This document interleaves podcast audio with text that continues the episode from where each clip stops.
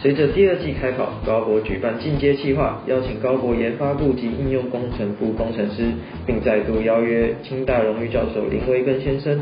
除此之外，我们有准备丰富的大奖要回馈给忠实听众，只要完整收听七集，并收集通关密语，就有机会获得 Beats 的无线耳机。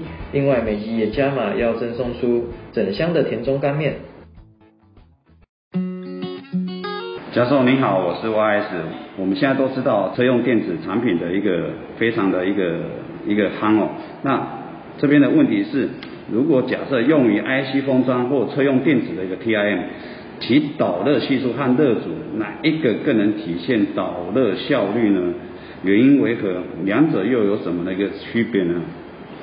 好的，导热系数是物质的热特性是不会变的，例如铜是四百，铝是两百二等等。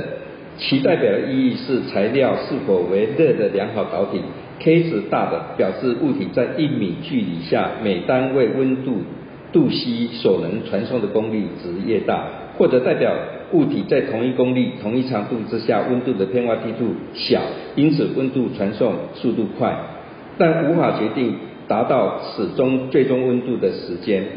那热阻的定义就是假设热功率 Q 从高温 TH 的均温表面经过一个物体到另外一段的低温 T TL 的均温表面，则该物体的热阻为两端高低温差 TH 减掉 TL 除以热功率 Q，或热经过界面物质之厚度 L 除以该物质的热传导系数 K 以截面面积 AC 的乘积。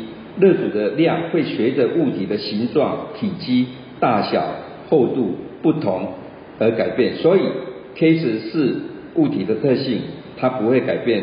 热阻会随着形状、体积、厚度等等大小而改变。所以我们在谈到材料的热特性时，用热传导系数代表它是否热的良好导体；但是在谈到散热模组时，必须谈的是热阻，热阻的大小才。才是能代表这散热模组散热能力的大小。谢谢教授给我们这么详细的一个说明。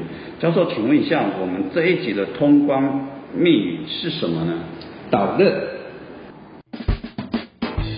欢迎仔细聆听后到脸书置顶贴文下方留下 Podcast 中的通关密语，并分享此贴文。我们将会在指定时间内抽出一名幸运儿，将赠送整箱的田中干拌面。快到说明栏参加抽奖活动吧！